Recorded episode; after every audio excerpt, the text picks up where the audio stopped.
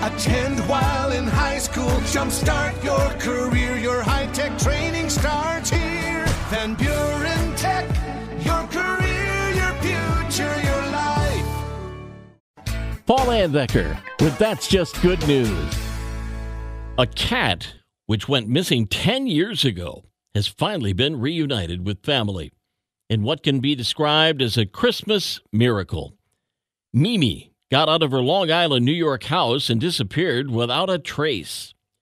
Richard Price and his family searched for her, putting up flyers around town and checking local shelters, but they never found her and eventually gave up. Fast forward to last week. The family received a phone call from an animal shelter informing them that Mimi had been found. Someone picked up the cat thinking she was a stray and brought her into the shelter where her microchip was scanned linking her to the Price family. Mimi was in pretty bad shape. She was malnourished and her fur badly matted.